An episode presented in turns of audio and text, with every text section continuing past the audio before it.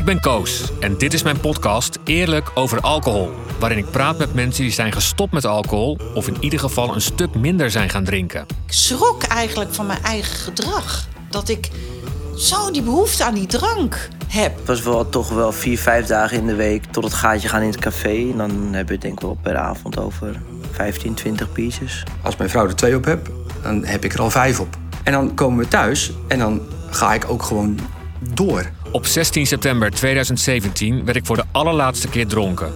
Stomdronken, zoals bijna elk weekend. Ik besloot hulp te zoeken, want de slogan alcohol maakt meer kapot dan je lief is werd voor mij werkelijkheid. Sinds ik niet meer drink is mijn leven veranderd in een 3D-film. Ik ervaar meer, ik voel meer, ik geniet meer en dat gevoel dat gun ik iedereen.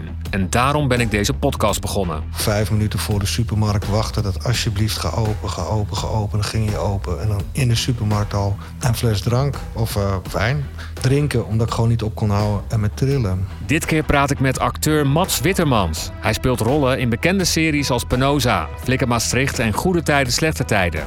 Zijn leven staat lange tijd in het teken van maar één ding: zoveel mogelijk drank en drugs gebruiken. Die bodem, dat waren overdosissen. Dat was echt, echt, echt lichamelijk helemaal kapot zijn. Alles kwijtraken. Gewoon ook niet meer kunnen werken. Relaties uit.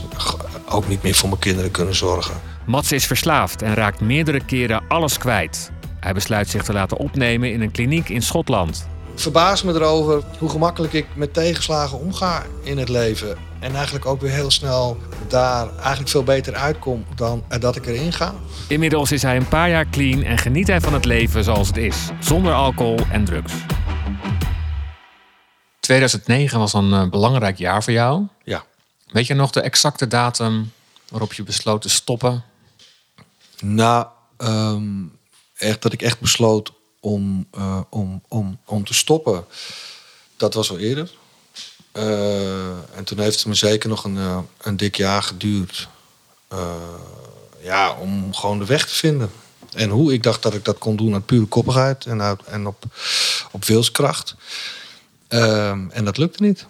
En het, was, het is eigenlijk een beetje begonnen toen dat. Ja, Um, ja, ik denk wel toen dat mijn dochter werd geboren, dat ik dacht, nou, ik gooi het nu in één keer allemaal om. En die is nu inmiddels 16.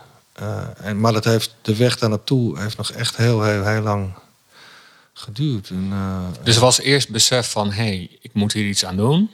Nou, ik dacht echt van, ik kan dit gewoon omgooien. En ik heb ook altijd gedacht, ja, maar, ja, maar dit hoort bij mijn leven. Weet je, zo ben ik. Uh, ik zat veel in theater, kraken, punk was kunstenaar en het hoorde erbij. En dat je al ochtends vroeg begon met drinken, ja, dat was gewoon een part of the life, you know. Dat, dat, dat, dat, had ik mezelf een beetje wijs gemaakt. En wat was dan het moment, of wat waren momenten waarop je dacht van, en nu moet het stoppen? Um, nou, het kwam dus inderdaad eerst dat ik dacht van, nou, ik gooi, ik gooi alles gewoon om. Hè, en ik ga nu een ander leven leiden. En dat lukte me niet. Uh, wel de drugs. Uh, maar ja, kijk, het middel, het middel kiest de verslaafde, zeg maar. En alcohol heeft mij gekozen. Uh, en ik was daarvoor wel echt dat ik alles gebruikte hoor. En ook veel. Dus ik was echt wel een lopende apotheek. Maar drank was mijn ding. Waarom, weet ik ook niet, maar dat was het. En um, ik moest echt eerst... Uh, ja, gewoon kei en keihard achter elkaar die bodem pakken. Dus alles kwijtraken. Um, trillend voor de deur, s ochtends vroeg. Vijf minuten voor de supermarkt wachten. Dat alsjeblieft ga open, ga open, ga open. Dan ging je open. En dan in de supermarkt al een, een fles drank of uh, wijn drinken. Omdat ik gewoon niet op kon houden. En met trillen. Uh, dat ging echt zo, zo, zo erg. En ik ging naar de AA, eigenlijk om van het gezeik af te zijn. Ik had alles al geprobeerd. Welk gezeik? Nou, van familie, vrienden en het hele Iedereen was vervelend en dat vond ik. Uh, en uh, ze hadden allemaal gelijk natuurlijk. En, maar om daarvan af te zijn en om te laten zien dat ik het wel echt probeerde in de laatste stadia, zeg maar. Maar ik geloofde er helemaal niks van dat ik ooit ja, van de drank af kon komen. Ging ik naar de AA. Ik heb ook mijn eerste 24 uur muntje uh, heb ik dezelfde avond nog geruild voor een bierbeugel in de kroeg. Dat soort flauw. Oh echt? Ja, ja. voor de duidelijkheid, een 24 uur muntje, dat krijg je bij de AA als je dus... Ja, en bij de NA en bij de CA. En ik was daar nog helemaal niet. En, um... Maar die ging je inwisselen voor een, een beugel bier? Ja, ja, dezelfde avond nog. En uh, dus ik ging er eigenlijk heen, ja, om te laten zien van zie je wel, ik probeer het. En eigenlijk is daar toch wel heel langzaam een kwartje gevallen. En dat heeft toch heel lang geduurd. Totdat iemand tegen me zei van... hé hey Mats, uh, dit gaat gewoon nooit lukken. Ik was echt uit pure koppigheid drie maanden clean en, en, en nuchter. Ik geloofde eh, dat ik nog wel eens blode, dus ook niet helemaal nuchter. Maar het was echt een ramp. Mijn leven. Ik, ik had echt een heel groot probleem als ik niet gebruikte of dronk. Vooral dronk. Uh, ik trok het leven dan niet. En die zei van je moet naar een kliniek. En ik weet een goede kliniek voor je. En dat is een, uh, een kliniek in Schotland, Castle Craig. En daar ben ik toen in 2009 heen gegaan.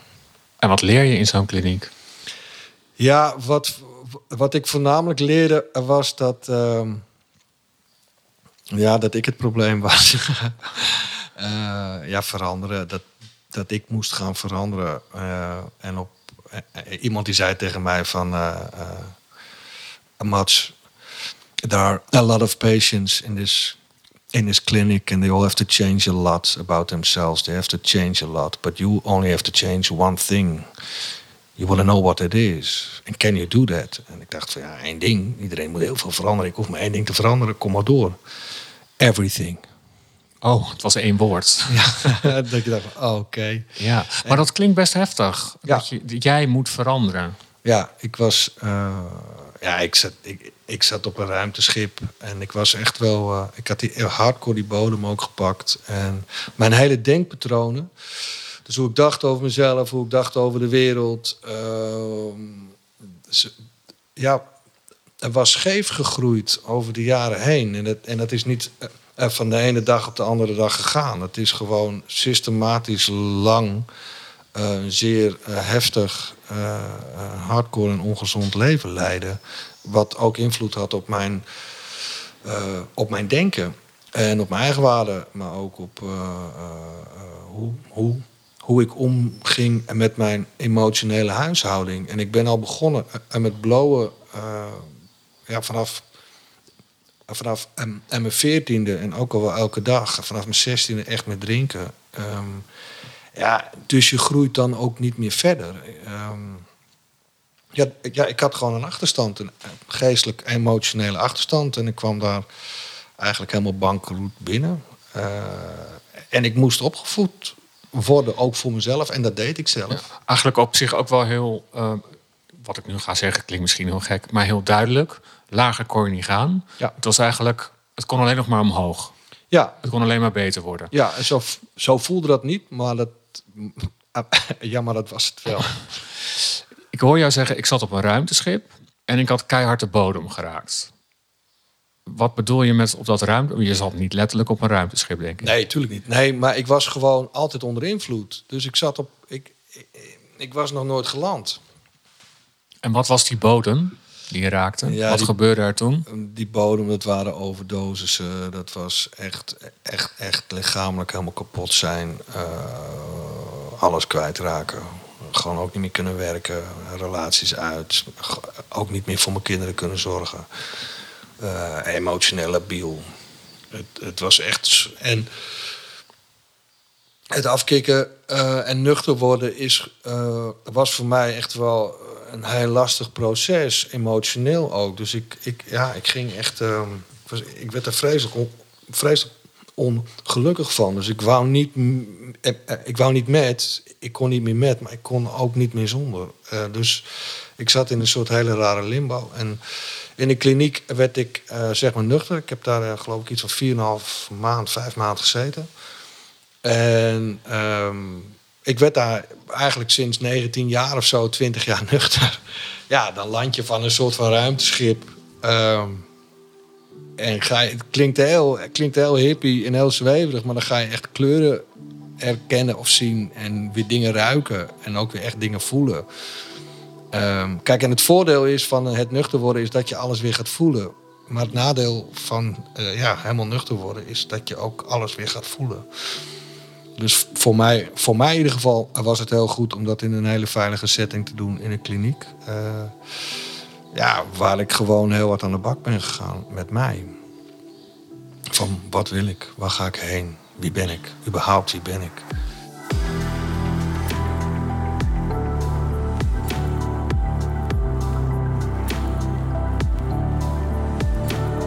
We zijn inmiddels heel wat jaren verder.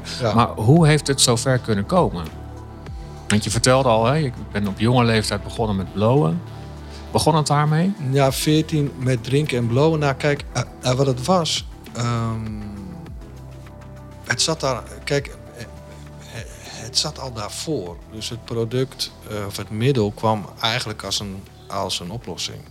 Wat zat daarvoor? Ja, ik was, ik, ik was een hele boze puber. En ik was boos op de wereld en boos op mezelf en op mijn ouders en op school. En eh, ik kon niet aarden en mijn draai niet vinden. Maar was dat, is dat wat veel meer pubers hebben? Of was dat bij jou... Ja, ik denk dat heel veel pubers het hebben. Alleen bij mij eh, ging dat zich anders uiten, denk ik. En, ehm, en ja, eh, toen dat ik het... Eigenlijk toen dat ik het middel eh, eh, voor het eerst, dus drank... ja, en ook in combinatie eh, en met blowen in mijn lichaam had... eh, ging die knoop in mijn maag ging weg. En alle Ja. puzzelstukjes in mijn hoofd die nooit hadden gepast... die vielen in elkaar en die pasten. En ik durfde dingen. En eh, ik durfde ook dingen niet te doen. En ik was minder boos. eh, en ik kon afstand nemen. Dus het was, het was de oplossing. En ik was knettergek als ik dat niet zou doen. Want ik hoefde er niks voor te doen. Ik hoefde dat alleen het product te hebben. En dat nam ik en het werkte meteen. Ja, Wat het middel zeg maar niet erbij vertelde... of het niet op de blikjes of op de zakjes stond... van eh, als je dit heel lang blijft doen... pakken we later alles weer af... en dan kan je niet meer zonder mij. Dan wordt het allemaal veel erger ook. Al het geschreeuw in je hoofd. Dat stond niet op het blikje, maar dat, dat was wel wat er daar ben je. Maar eh, maar even heel eerlijk. Stel, het had er wel opgestaan. Of je had het wel geweten. Het had geen, het had geen donder uitgemaakt. Want de voorbeelden waren er toch al wel ook in, het, in de wereld. Hè, van mensen die er onderuit zijn, onderdoor, aan, aan, onderdoor zijn gegaan. En zelfs aan zijn overleden. Ja, nee, ik was dat. In mijn geval had dat niet zoveel uitgemaakt. Ik, ik moest altijd eh, met het gestrekte been de keihard in, erop of eronder. En eh, eh, ja, ik, wat, ik heb ook heel lang eh, als vrij jong mens met de gedachte geleefd van je moet alles een keer proberen. Nou, dat ben ik er wel heel hard van teruggekomen. Het is echt onzin. Er zijn gewoon een heleboel dingen die je echt niet moet proberen, ook niet hoeft te proberen en ook niet mist. Weet je? Weet. Zoals wat dan? Nou ja, weet je. Ik dacht dat namelijk ook hoor. Ja, nou ja, weet je, eh, het he- bepaalde, bepaalde drugs of bepaalde eh, het knokken, eh, bepaalde. ehm, ja, het rellen had ik dan heel erg. eh, eh, eh, ja, het, het kon allemaal niet gek genoeg. En ook al, ook al vrij snel eh, experimenteren en met LSD. ehm, eh, weet je, coke en de speed. En, en, ook, en ook alles mixen. En ook waar iedereen van zei van ja, maar dat, ga, dat moet je niet mixen. Dat dan wel juist gaan mixen. En, ja, dan compleet verdwaald worden daarin. Ja, je was jezelf aan het kapot maken. Ja, dat had, ik, dat had ik toen niet in de gaten, maar dat werd wel steeds erger en, en meer. Eh, en eh, ja, ik werd daar denk ik ook high van. Of zo, ook van het, eh, het harde en nare leven. Het, het stompte mij af. Dus ik zocht chaos uit in mijn omgeving, zodat er de chaos in mezelf minder opviel. En dus ook het verdriet of de angst die ik had als, als, als kind. eh, alles belandde bij mij in het bakje boos. Dus al die emoties van onzekerheid, angst, verdriet, eh, eenzaamheid, dat belandde allemaal in het bakje boos. Dus ik was altijd boos. En hoe is dat nu? Ja, ik ben, ik, ik ben vrij content met het leven. Ja, dat deed net een hele rustige, blije Mats de deur open. Ja, dat is de ik- eerste keer dat je zie. Ik denk, oh, oh, oh. Het gaat echt supergoed. Ja, nee. ehm, ja, ik heb daar wel. Dat, dat heeft allemaal wel een plek gekregen. En ook. eh, kijk, het leven is gewoon het leven. Dus ook alle tegenslagen heb ik natuurlijk ook. Ja. Eh, en eh, ja, ik kan er. Ik kan er em- ermee dealen. En ik ben nog steeds een heel emotioneel mens. Dus, dus ik ben open in mijn emoties. En ik huil en ik lach. En, maar het, het is op een normaal menselijk niveau, wat dan normaal menselijk is. In ieder geval voor mij behapbaar. En voor mijn omgeving, denk ik ook, ga ik vanuit. Ehm, eh, maar ik ga daar niet meer aan onderdoor. Dus mijn emotionele leven eh, leeft mij niet meer. Maar ik, het overkomt mij wel. Maar ik, eh, ik, ik kan dat sturen. En ik, en- Want wat is dan het verschil met dat je dat nu kan sturen... en dat je nu kan zijn met dat soort ongemakkelijke gedachten of gevoelens... en dat dat vroeger moest worden verdoofd? Ja, ik denk dat het ook een stukje ouder worden is. Dat, dat naarmate je ouder wordt...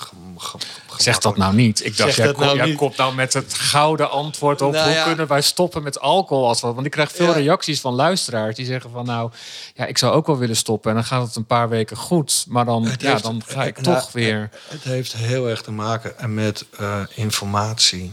Met de juiste informatie en de juiste mensen. Van hoe, hoe, hoe ga je om met jou, met wat je voelt, met hoe kan je dingen sturen. Hoe ga je om met liefde, met vooral zelfliefde. Er wordt ons een hele hoop geleerd, maar dat allemaal niet.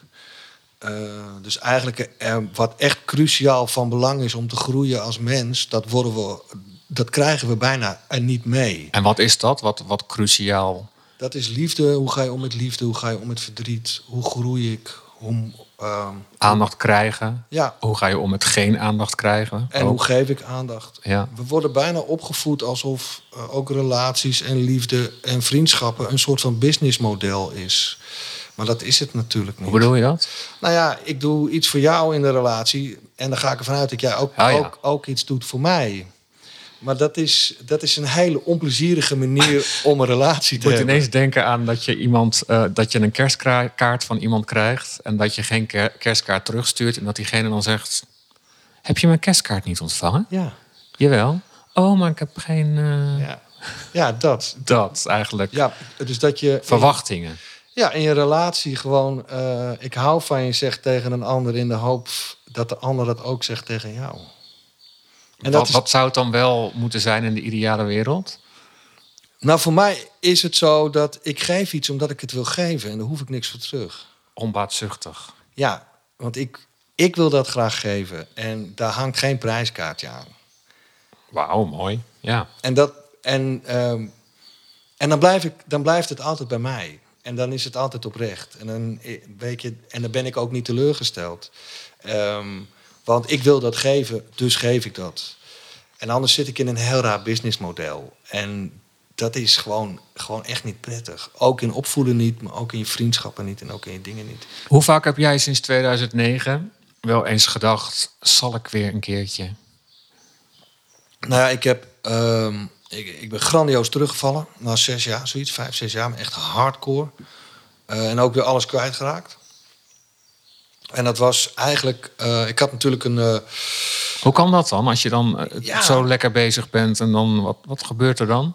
ja, dat is eigenlijk heel sneaky gegaan, maar ook onverwachts. Eh, in de zin van, ik had wel alles ingedekt, dus, maar alles wat ik had ingedekt, dat was dus de, hoe ze dat dan noemen, de relapse prevention, was allemaal gemaakt op ellende. Ik kwam natuurlijk uit een heleboel ellende, want ik ging heel erg goed op ellende. En dat zocht ik ook op en ik functioneerde daar goed in. Eh, dus ik had alles wel, alle shit had ik wel gecoverd, maar succes niet. Succes had ik niet gecoverd. En Ah. ik ging echt super, super goed. En ik werd genomineerd voor Gouden Kalf. Ik had heel veel werk. Eh, als acteur ging ik lekker. En ehm, ik hield daardoor ook veel te veel balkjes omhoog. Ik ging ook weer een beetje naast mijn schoenen lopen. Want ik werd daar dan ja, ook van het vele succes ook high. En toen zei iemand tegen mij, ik geloof dat het op de set was van Penosa. Hé, hey, goh, je bent een beetje grieperig en verkouden. Je moet druppelen met Egine Vos. En ik had al zes jaar, ja, geloof ik, zes jaar niet gedronken. En ik, ehm, ik had ergens ook de gedachte gemaakt over de jaren heen: van nou, weet je, ik ben gewoon niet een alcoholist of een verslaafde. Niet eens zo hardop uitgesproken. Ik ben gewoon iemand die niet drinkt en gebruikt. Maar dat is in mijn geval echt wel een zeer grote denkfout. Want dat is namelijk niet zo. Ik ben gewoon alcoholist en gelukkig hersteld alcoholist. Maar dat is wel wat anders dan gewoon iemand die niet drinkt of gebruikt. En ik ben toen gaan druppelen met Egina Vos. En dat is, eh dat koop je bij verschillende winkels. Gewoon eh, homeopathisch geneesmiddeltje. Maar het zijn dan 20 druppeltjes in de ochtend. En het is een flesje van 100 milliliter. En er zit 65% alcohol in. Dus die 20 druppeltjes. En ik dacht ook echt van, hé, hey, kom op man. Gaan we niet kinderachtig over doen, hè? En, eh, maar 20 druppeltjes, dat werd al snel 20 seconden druppelen en dan heel langzaam tellen. Tot 20, 40 seconden druppelen. En toen had ik haast, ging het dopje eraf en een bodempje in een glas met water. En binnen nou, een half jaar, denk ik, een paar maanden, dronk ik ongeveer 300 milliliter flesjes eh, per Oh, dag. joh. Egina Fors. En dat kon je niet was je je daar bewust van? Dat kon je niet stoppen? Of nee, dat was... totale ontkenning. En ik wist het al lang. Maar eigenlijk, ik had dat nog wel geblokt. Want ik had mijn, mijn verslaafde ik, denk ik dan. Het klinkt heel suf. Maar ik had een, een, een loopholtje gevonden. Dus alles ging bij mij weer aanstaan. Van, ook al was het zes jaar geleden. Maar alles stond weer aan. Dus al die patronen kwamen ook weer terug. Dus ook het sneaken kwam weer terug. En eh, eh, ja, ik werd daar totdat dat, ja, dat ik geloof ik echt geloof, ja, bijna letterlijk met de fiets de drankzaak in ben gefietst. En, en toen was ook alles binnen een half jaar echt helemaal naar de kloten weer. Ja, ja en het voorbeeld wat je net geeft is tekenend voor iemand met een verslaving. Ja, Wat is verslaving? obsessie. En, maar ook een allergie. En dat klinkt gek, maar dat is het wel. En dat begreep ik ook niet. Ik, ehm, nou, weet je, stel hè, je hebt je hele leven lang pinda's gegeten. En van de ene dag op de andere dag ontwikkel je een pinda-allergie. Een allergie kan je in één keer ontwikkelen, geloof ik. Eh, en ik word ochtends vroeg wakker, ik pak een handje pinda's, die gooi ik in mijn mond. En eh, ik krijg een heftige allergische reactie. Ze weten me nog net te redden met een ambulance. Voor naar het ziekenhuis. En het gaat nog allemaal net goed. Dan heb ik een gesprek met een arts. Dan zeg ik, nou, dit was wel echt heel vervelend, eh, dokter. Dit wil ik nooit meer. En wat moet ik daarvoor doen? En dan zegt die arts, die zegt van, nou ja, weet je, simpel. Meneer Wittemans, u moet gewoon nooit meer pinda's eten. U heeft een pindaallergie. En zo'n persoon eet dus nooit meer pinda's.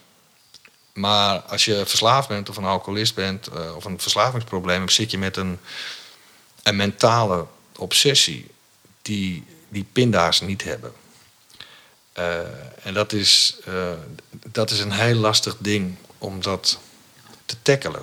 Dat eeuwige schaken met jezelf, wat steeds heftiger wordt en schreeuw wordt. En ook mijn hele beloningssysteem was echt, echt heel ongezond. Dus ik beloonde mezelf als ik iets heel goeds had gedaan met een drankje. Of een jointje of een dingetje. En dat was een hele beloning. Want dan was ik...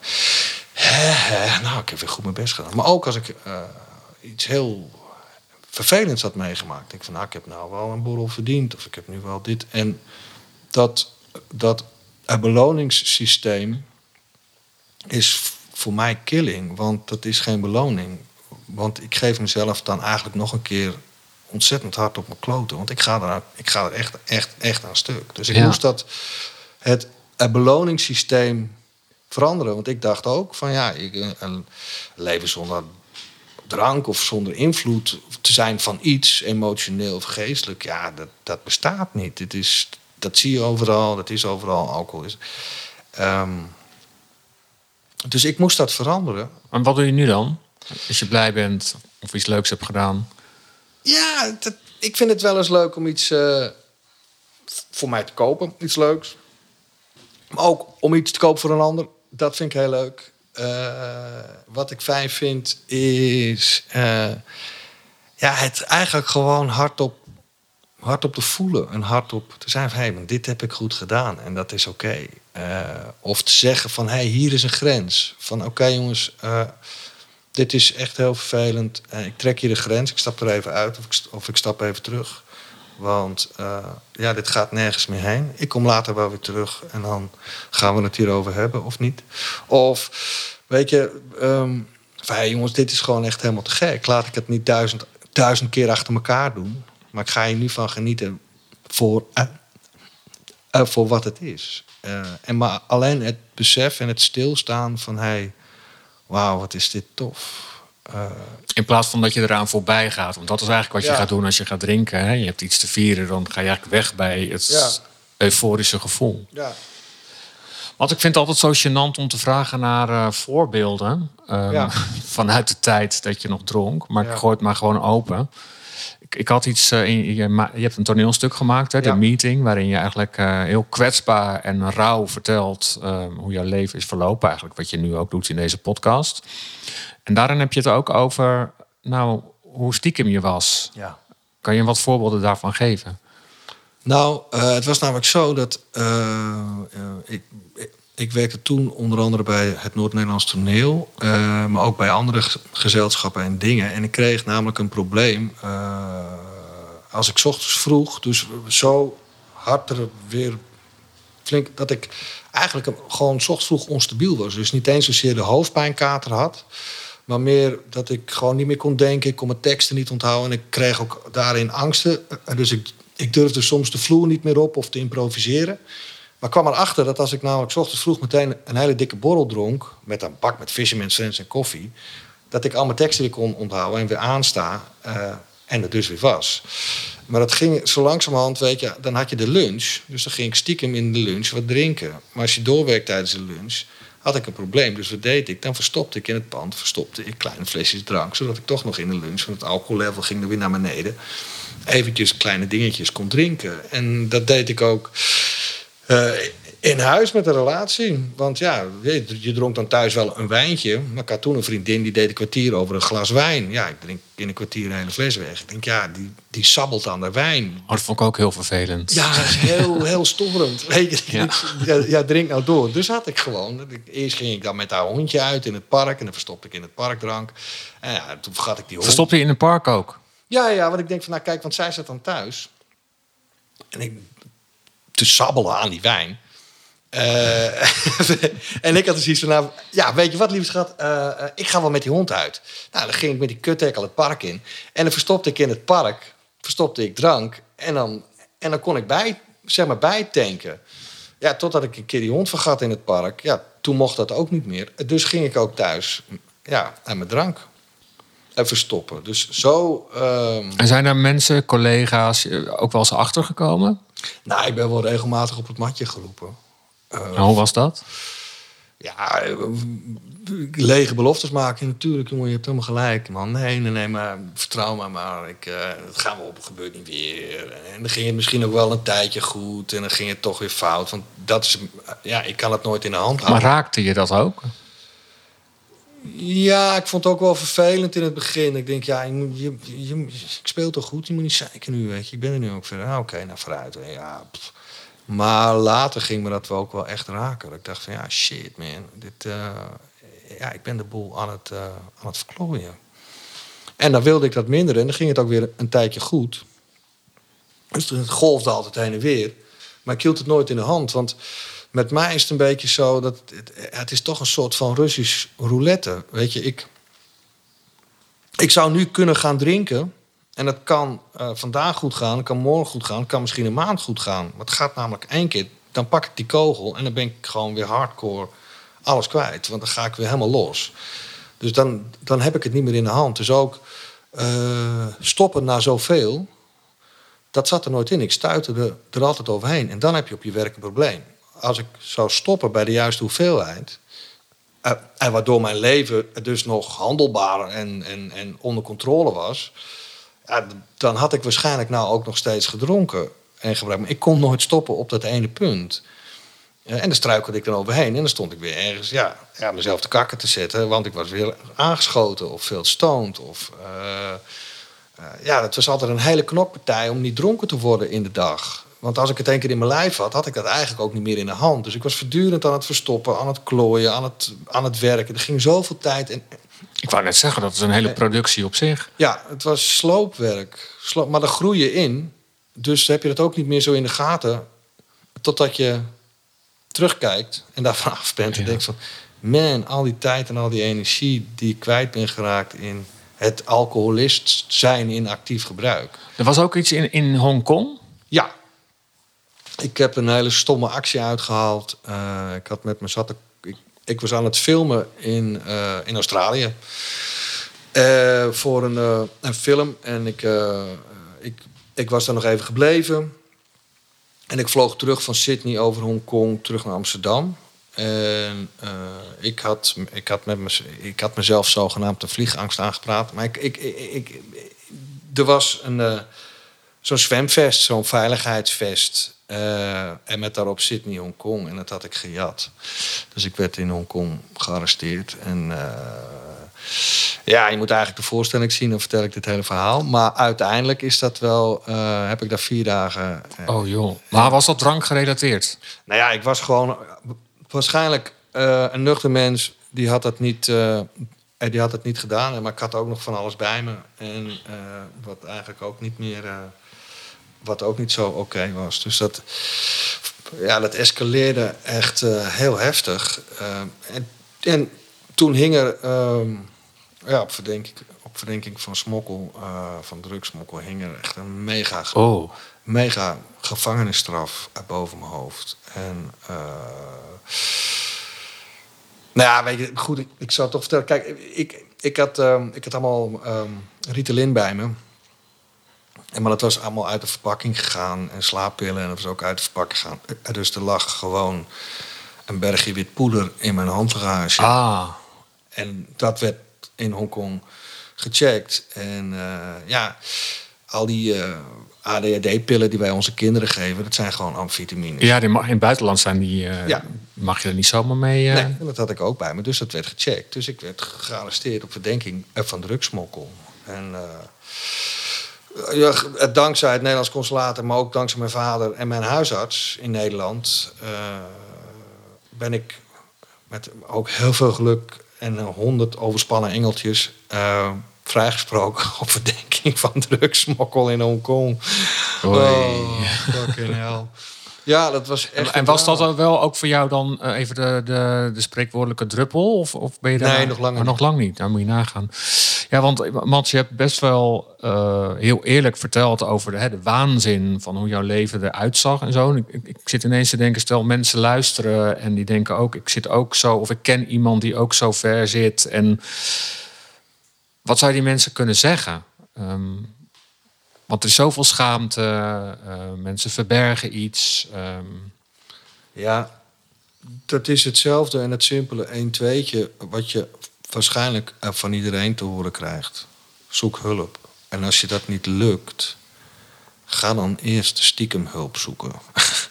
Weet je, eh, en dat is zo fijn van, eh, er zijn online een heleboel meetings en er is online live allemaal dingen te vinden en te zoeken. En dat kan je allemaal anoniem doen, nog even. Dus dan kan je in je eigen veilige dingetje wel al andere mensen live zien en horen praten over de hele wereld. Over, over dit soort dingen. Luister dit soort podcasts. Ga, ga op zoek naar informatie. Want eh, alleen, het gaat je alleen echt niet lukken. Dus zet je daar overheen. Eh, doe dat eerst dan nog maar anoniem. Als je denkt van nou, eh, ik, ik schaam me daarvoor. Ja, ga, probeer dat, probeer dat eventjes te omzeilen. eh, Totdat je de juiste plek daarin hebt gevonden. Eh, eh, het is niet nodig dat je eerst hardcore helemaal kapot gaat voordat je hulp zoekt. De huisarts zal ook wel een eerste stap kunnen zijn. Huisarts is een hele goede. Ga praten over dingen. Want het kan je echt een, een hels leven voor jou en je omgeving eh, ja, er bespaard blijven. Als je eerder aan de bel trekt.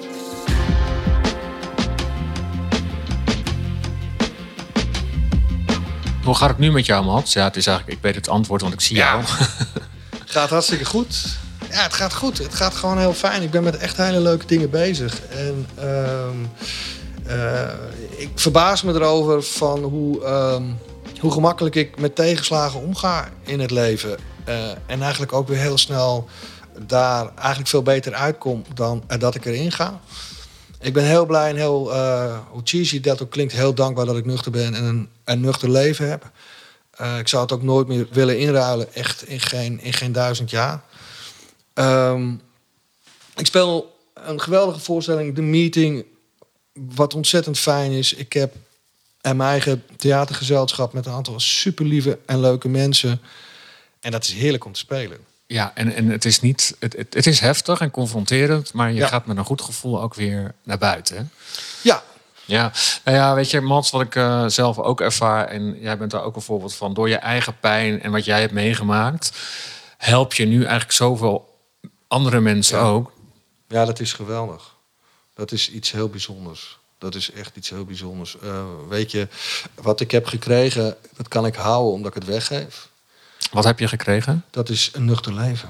Ja. En hoe ik dat heb gedaan en hoe ik daar ben gekomen en eh, hoe ik ben geholpen, dat geef ik weg. Of dat deel ik, of hoe je het maar er wil noemen. En dat, eh, dat zorgt er ook voor dat ik nuchter blijf. Om, om, ja, omdat ik gewoon zo merk van, oh jongens, dit is zo'n vreselijk leven wat ik heb gehad. Voor iedereen. Voor mijn omgeving en ook voor mij. Het is echt de hel. En als je iemand maar één zetje kan geven... en ook al duurt het dan nog tien jaar...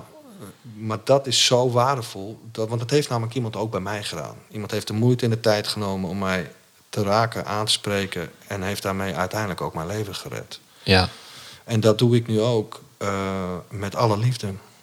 Wat ik uh, denk en wat ik vind en, uh, en, wat ik voel op dit moment is dat ik zo blij ben dat ik niet meer drink. Dat ik heel erg blij ben dat ik onderdeel ben van jouw, jouw ding. wat jij hier doet, want je redt die mensen mee. En ik ben heel blij dat ik daar onderdeel van mag zijn. Er is echt een oplossing, er is ook echt een uitweg.